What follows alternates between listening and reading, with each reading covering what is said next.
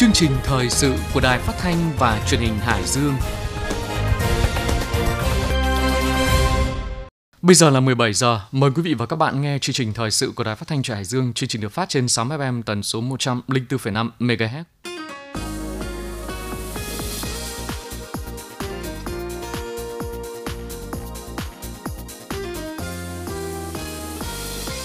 Trình hôm nay Chủ nhật ngày 14 tháng 5 có các nội dung chính như sau. Thời sự trong tỉnh, ngành công thương góp phần phát triển kinh tế xã hội. Nông dân Bình Giang với chương trình mỗi địa phương một sản phẩm. Gần 22.000 thí sinh đăng ký tham dự kỳ thi tốt nghiệp trung học phổ thông năm 2023. Nhiều cơ sở kinh doanh thực phẩm trên địa bàn huyện Cẩm Giang vi phạm quy định vệ sinh an toàn thực phẩm. Thời sự trong nước và thế giới, Bộ trưởng Bộ Công Thương chỉ đạo bằng mọi giá không để thiếu điện. Nhập khẩu thịt và phụ phẩm được kiểm soát nghiêm ngặt. Bộ Công an đưa ra loạt khuyến cáo sau các vụ cháy gây nhiều thương vong. Italia cam kết hỗ trợ không giới hạn cho Ukraine. Cuối chương trình là mục điểm thời sự nổi bật trong tuần. Bây giờ là nội dung chi tiết. Việc triển khai các tiện ích khai thác cơ sở dữ liệu quốc gia về dân cư không chỉ giảm thời gian giải quyết các thủ tục hành chính, nâng cao hiệu quả trong công tác quản lý mà còn góp phần thúc đẩy kinh tế xã hội phát triển.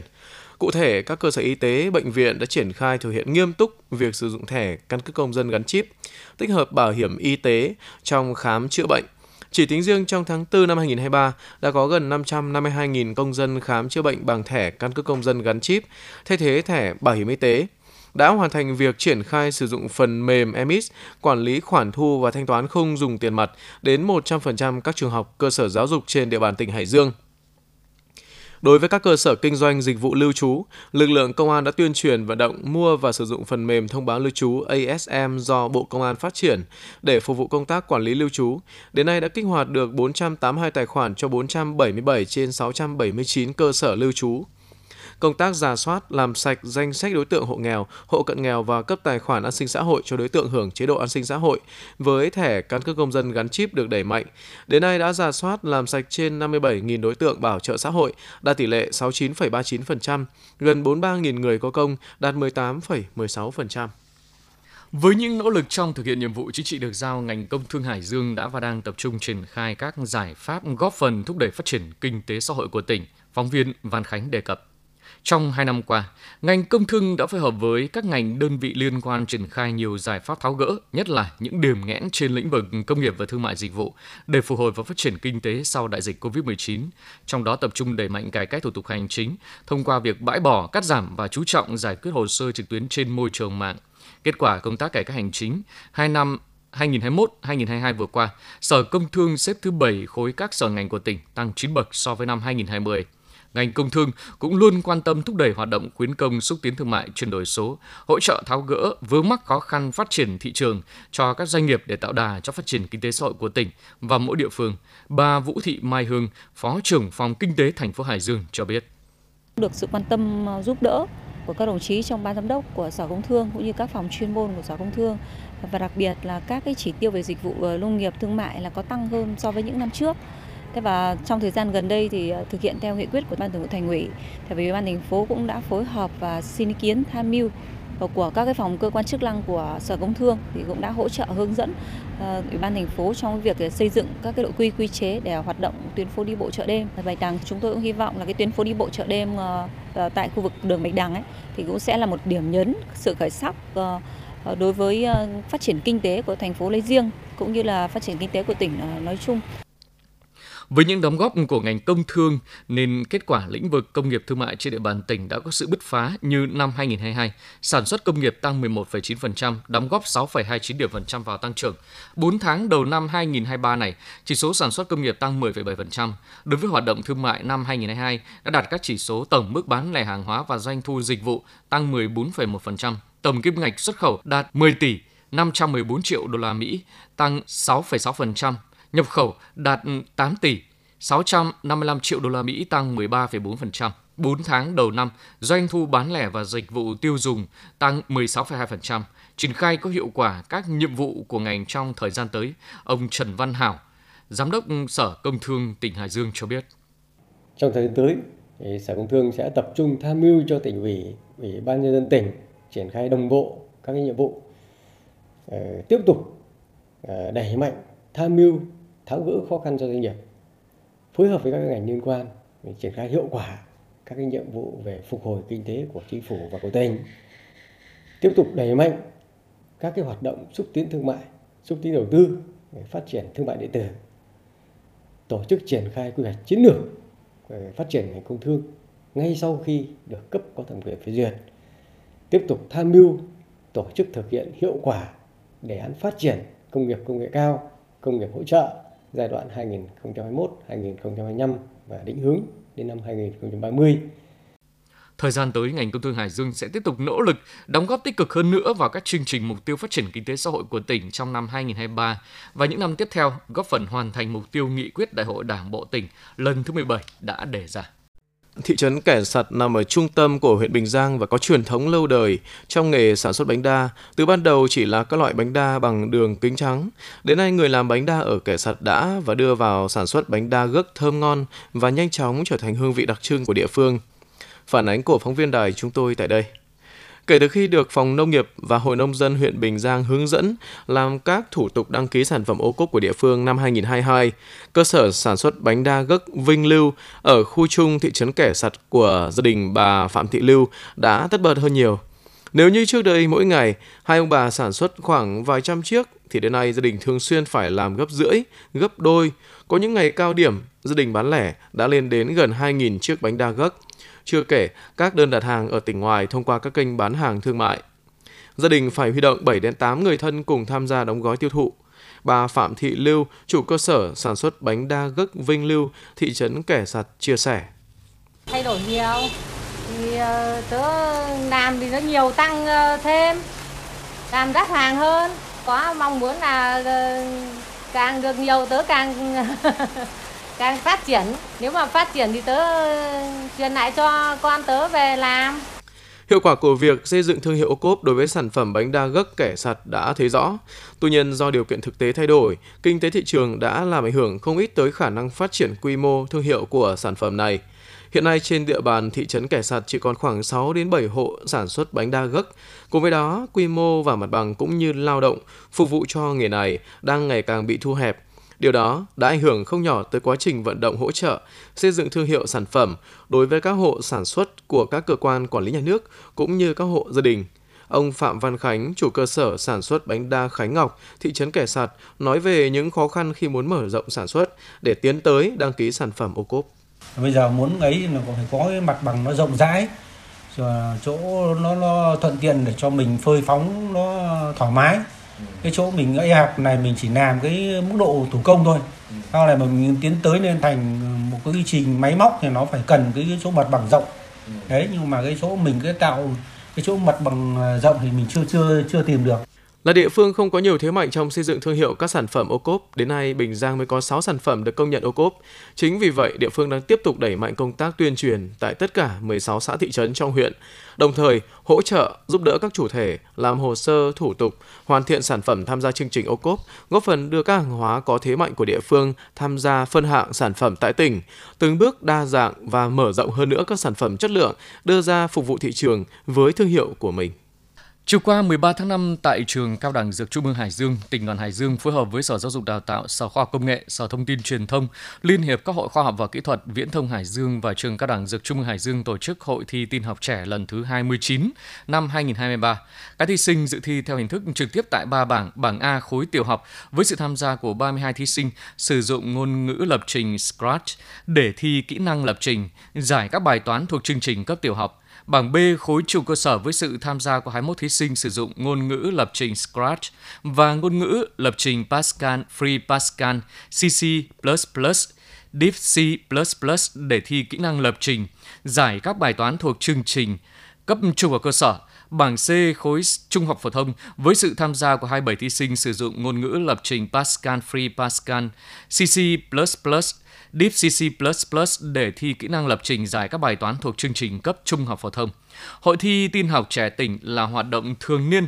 nhằm tạo sân chơi bổ ích dành cho các em học sinh yêu thích công nghệ thông tin, qua đó phát hiện ra những tài năng công nghệ thông tin để có hướng bồi dưỡng, tham gia các cuộc thi cấp khu vực, cấp trung ương, phát triển thành những chuyên gia trong lĩnh vực công nghệ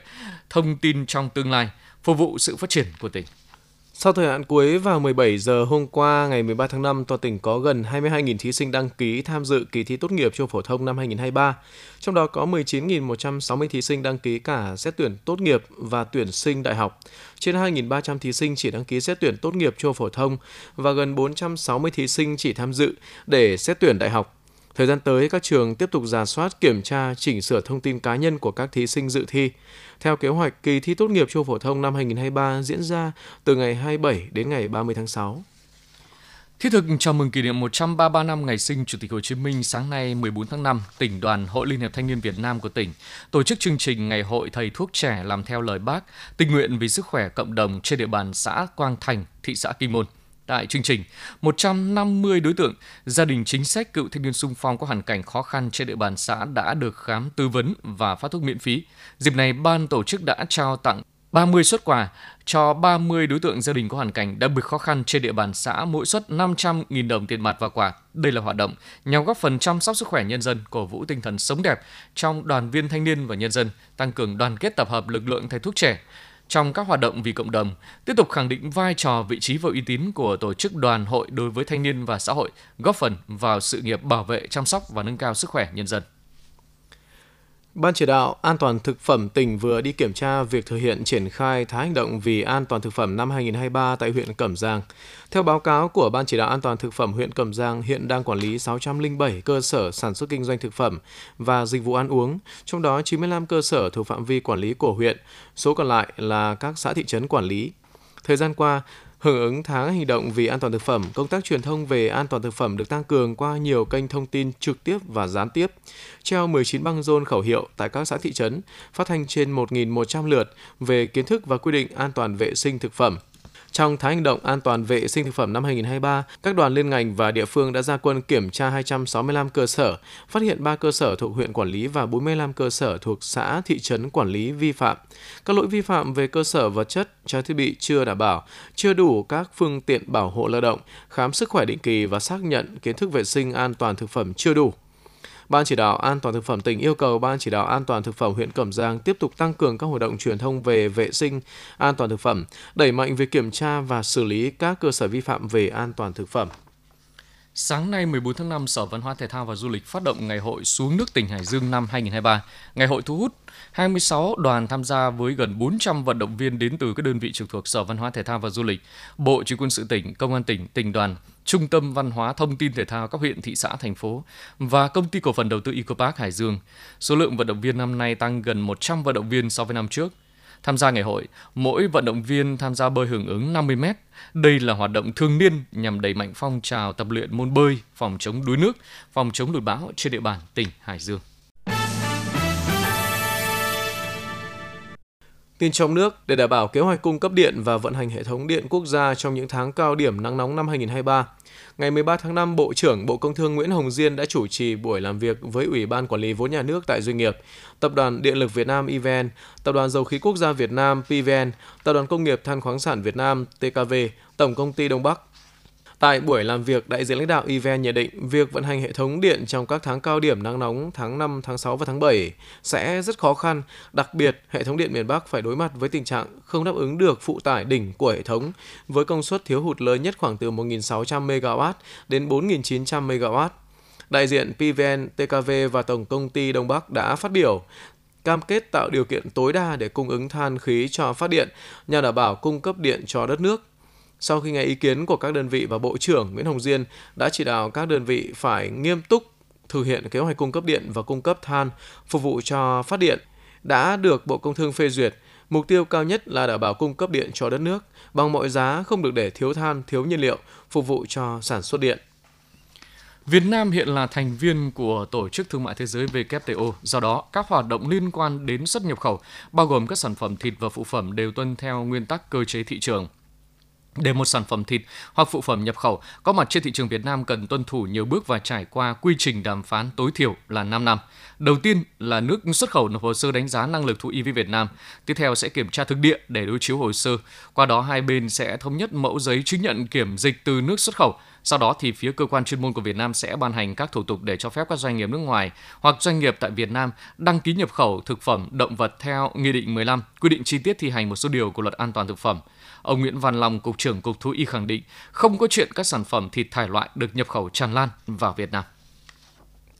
Trung tâm khuyến công và xúc tiến thương mại Bắc Giang, Sở Công Thương Bắc Giang cho biết, sau hai đợt phê duyệt hồ sơ, đến nay hơn 200 thương nhân Trung Quốc đã đăng ký nhập cảnh vào Việt Nam và đến Bắc Giang giám sát vùng nguyên liệu, ký kết các hợp đồng thu mua vải thiều.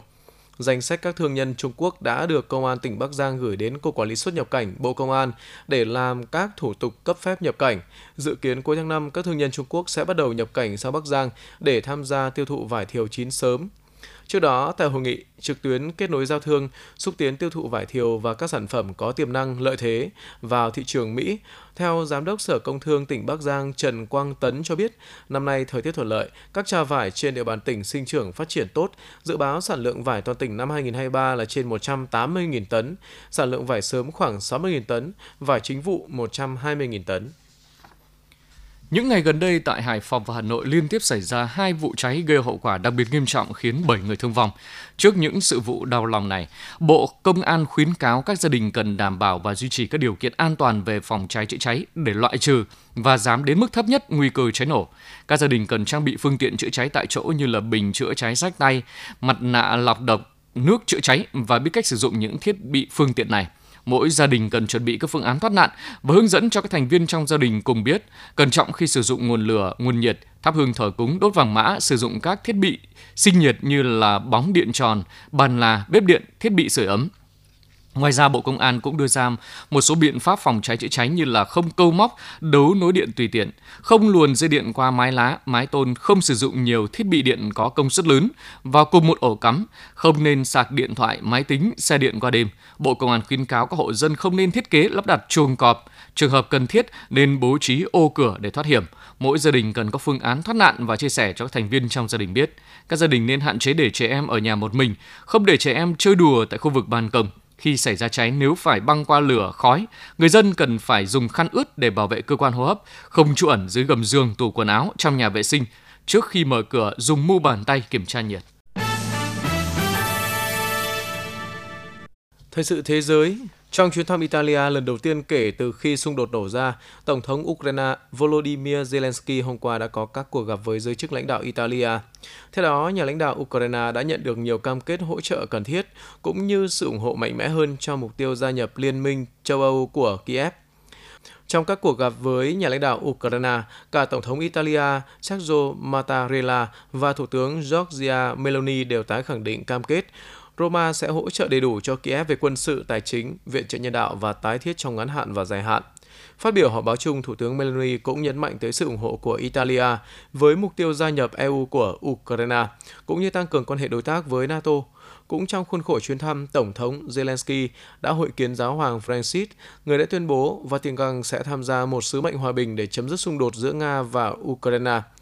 Kể từ khi xung đột nổ ra tại Ukraine hồi tháng 2 năm ngoái, Italia đến nay đã cung cấp khoảng 1,1 tỷ đô la Mỹ viện trợ quân sự và tài chính cũng như hỗ trợ nhân đạo cho Ukraine.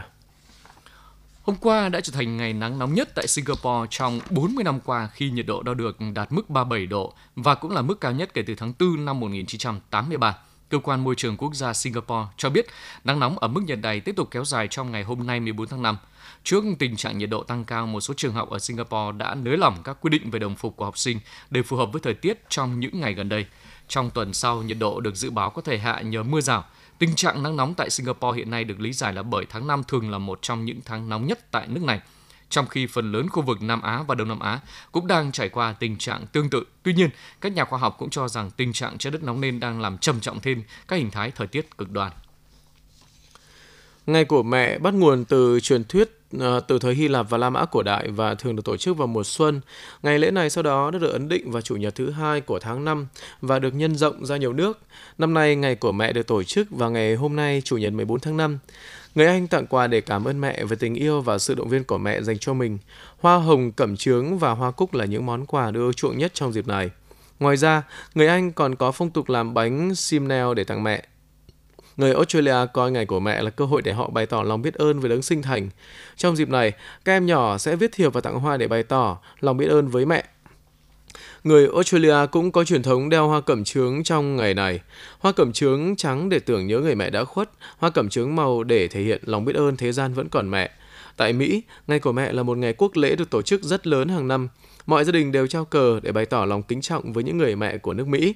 Những người con có truyền thống mời mẹ ăn tối hoặc nấu cho mẹ một bữa ăn sáng trong dịp đặc biệt này. Trẻ em tại Mỹ thường chuẩn bị một tiết mục văn nghệ như hát hoặc diễn kịch để tặng mẹ. Những người trưởng thành lại mua tặng mẹ các món quà kèm với hoa cẩm chướng đỏ hoặc màu hồng. Chuyên mục Điểm thời sự nổi bật tuần qua.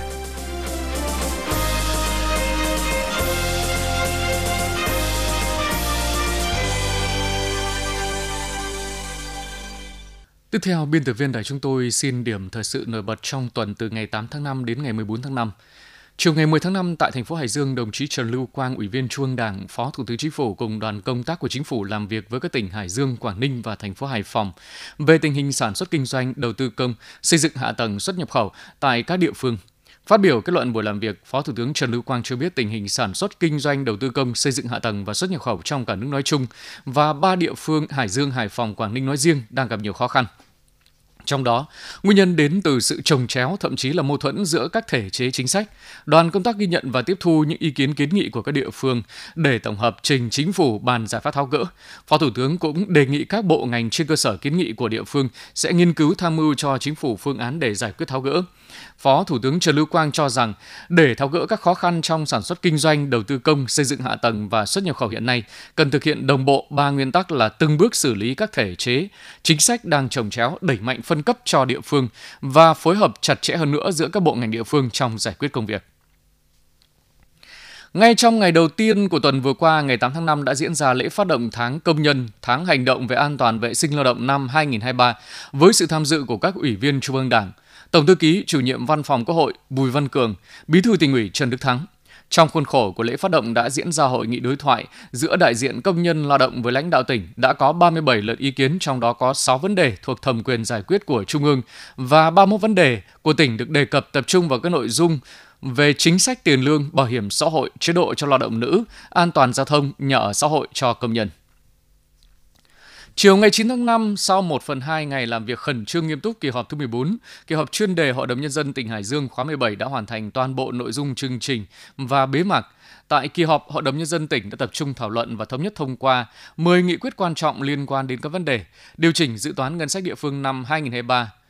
Thưởng vượt thu so với dự toán từ các khoản thu phân chia giữa ngân sách cấp tỉnh và ngân sách cấp huyện năm 2022, bãi bỏ danh mục xã miền núi ban hành kèm theo Nghị quyết số 24 2019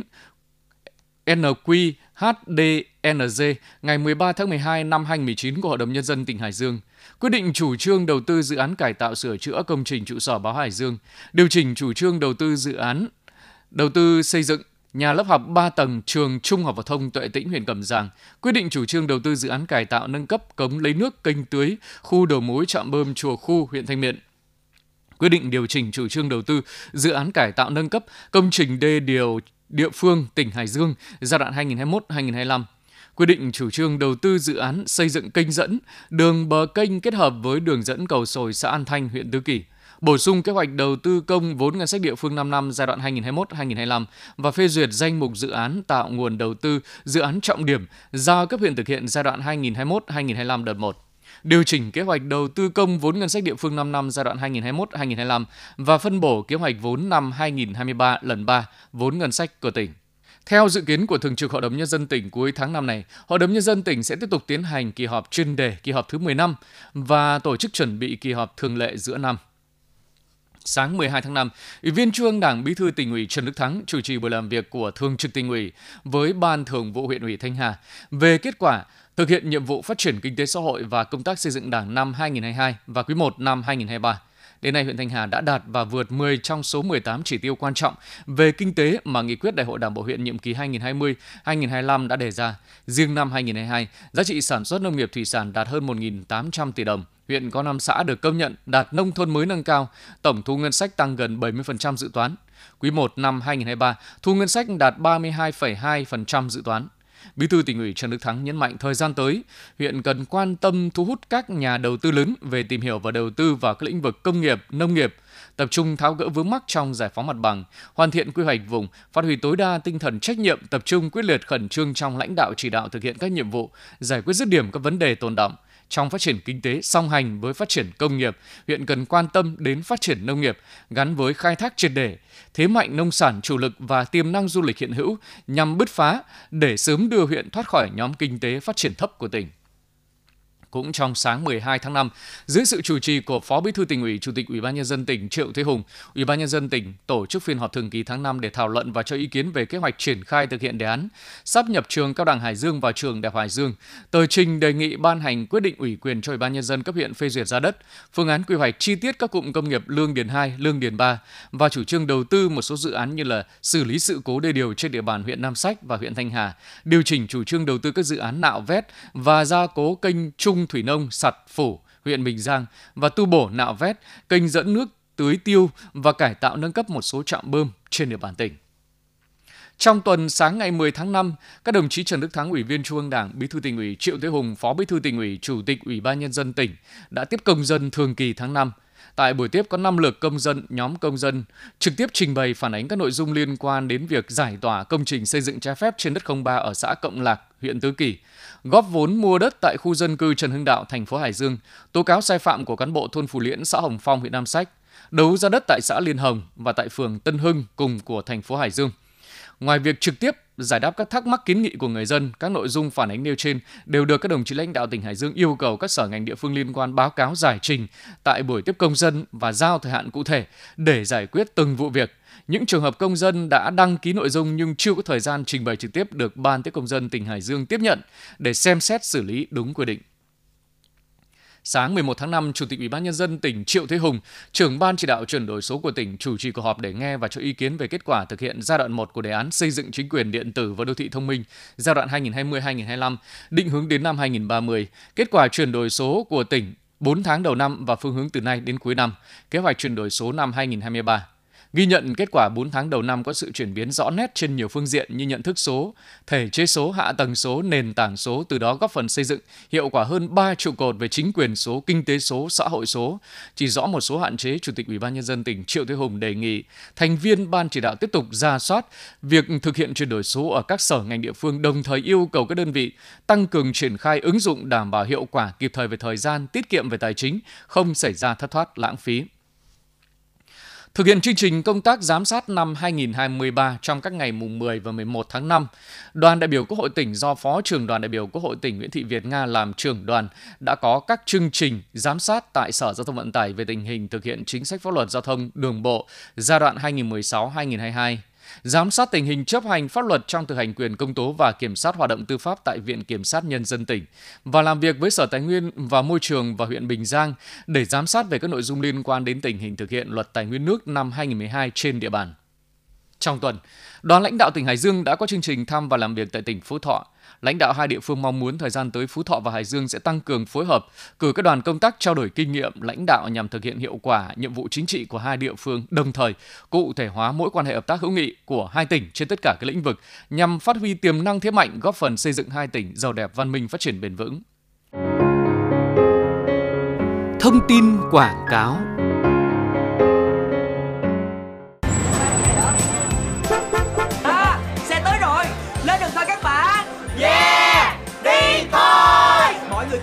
lý lần cuối cùng xem đã đầy đủ chưa? Đồ dùng dụng cụ thực phẩm đủ chưa? Tới cái thứ mà mọi người đều thích đây. Labati thật caramel ngon tuyệt đây. Yeah! Labati thật caramel. Bạn giỏi quá. Ta sẽ chia cho mỗi người một ít để dùng ngay đây. Wow thật caramel ngon tuyệt. Ê cho mình cái nữa. Yeah! Lên đường thôi! Thạch caramel Labati hoàn toàn mới được tạo ra từ tinh chất cao câu tự nhiên, vị trứng tươi và caramel thơm lừng đã xuất hiện. Thạch caramel Labati trải nghiệm vị ngon hấp dẫn hoàn toàn mới lạ. Labati thạch caramel hoàn toàn mới, năng lượng cho cuộc vui bất tận. Sản phẩm có bán tại các đại lý trên toàn quốc. Chi tiết xin xem tại www.thạchlonghải.com.vn. Phần còn lại của chương trình là bản tin dự báo thời tiết khu vực Hải Dương đêm nay và ngày mai. Theo Đài khí tượng thủy văn của tỉnh, 24 giờ tới do chịu ảnh hưởng của không khí lạnh ổn định sau suy yếu, nên thời tiết các khu vực trong tỉnh được dự báo trời nhiều mây, đêm và sáng có mưa vài nơi. Trời xe lạnh, trưa chiều giảm mây có lúc hưởng nắng, gió đông bắc cấp 2, nhiệt độ thấp nhất trong ngày từ 21 đến 22 độ, nhiệt độ cao nhất trong ngày từ 29 đến 30 độ.